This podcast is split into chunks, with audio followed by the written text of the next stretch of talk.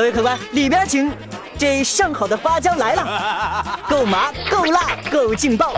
电影圈里的大事小情，酣畅淋漓的麻辣点评，欢迎收听银 Sir 亲自掌勺的花椒电影。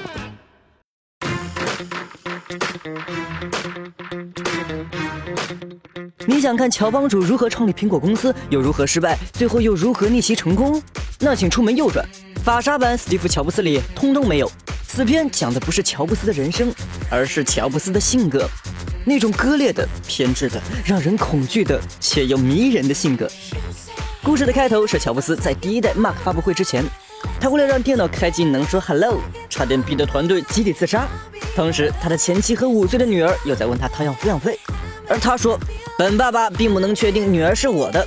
根据概率测算，全美国百分之二十八的男人都可能是他的父亲。”导演。您这么黑乔帮主，不怕果粉拿 iPhone 砸死你吗？然后第一代 Mac 成功发布了，但由于定价太高和不能插 U 盘、看小黄片等缺点，卖得非常差。于是乔布斯被苹果扫地出门。懵逼了的乔布斯带着暗恋他的助理，重新开了一个公司，准备发布第二个产品。发布会在即，当年在苹果的好基友纷纷去道贺，他却说：“都滚蛋！别看老子要发了，都来跪舔老子好吗？”不久后，总算被承认的女儿来找乔帮主要大学学费。乔布斯说：“是爹有钱，但不给不给就不给。”连女助理都看不下去了，说：“老娘他妈暗恋你这么多年，实在受不了你这傻逼了。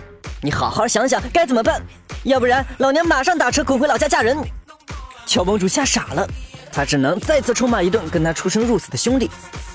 故事到这里原本可以结束，但因为导演还想多活几年。所以最后的结局是，乔布斯跟女儿和好了，学费也立马转入女儿支付宝里。临别之际，乔帮主看到女儿带着笨重的随身听在听卡带，他说：“宝宝别担心，老爸明天就设计一个小盒子，里面可以装五百首歌，这么笨重的玩意儿就狗带吧。”这就是后来的 iPod。这样霸道又有钱的爸爸，我也想来一打。看完电影，我觉得小李子把奥斯卡留给法莎也未尝不可。